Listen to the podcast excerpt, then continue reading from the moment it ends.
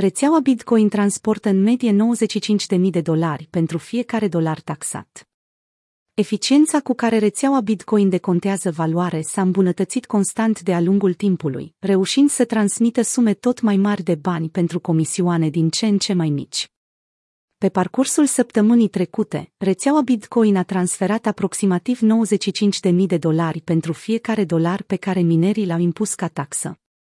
Eficiența de contări on-chain a crescut gradual încă din luna mai, pe măsură ce tot mai mulți bani au fost transportați prin rețea în timpul bull marketului.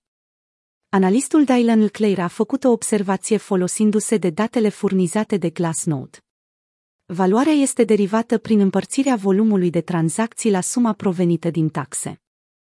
Costul final pentru taxarea unei tranzacții a rezultat 0,001%, în timp ce valoarea totală transferată s-a ridicat la 451 de miliarde de dolari.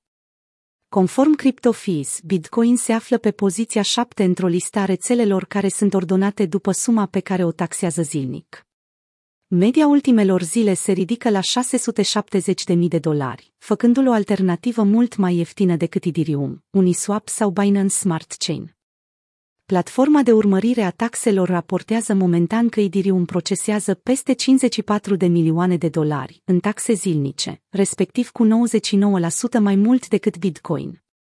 Bitcoin și Ethereum nu ar trebui să fie comparate din punct de vedere al decontării totale sau al taxelor, deoarece sunt criptomonede total diferite. BTC reprezintă un store of value și un hedge împotriva inflației, în timp ce ETH este o rețea pentru contracte inteligente și pentru aplicații descentralizate.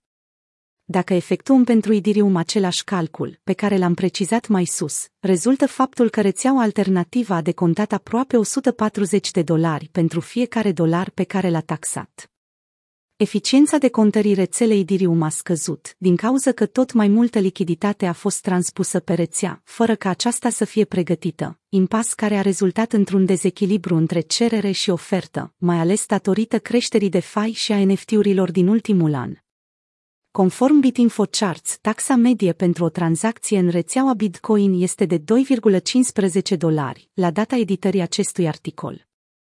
În comparație cu Ethereum, taxa medie este mult mai mare, aproximativ 43 de dolari.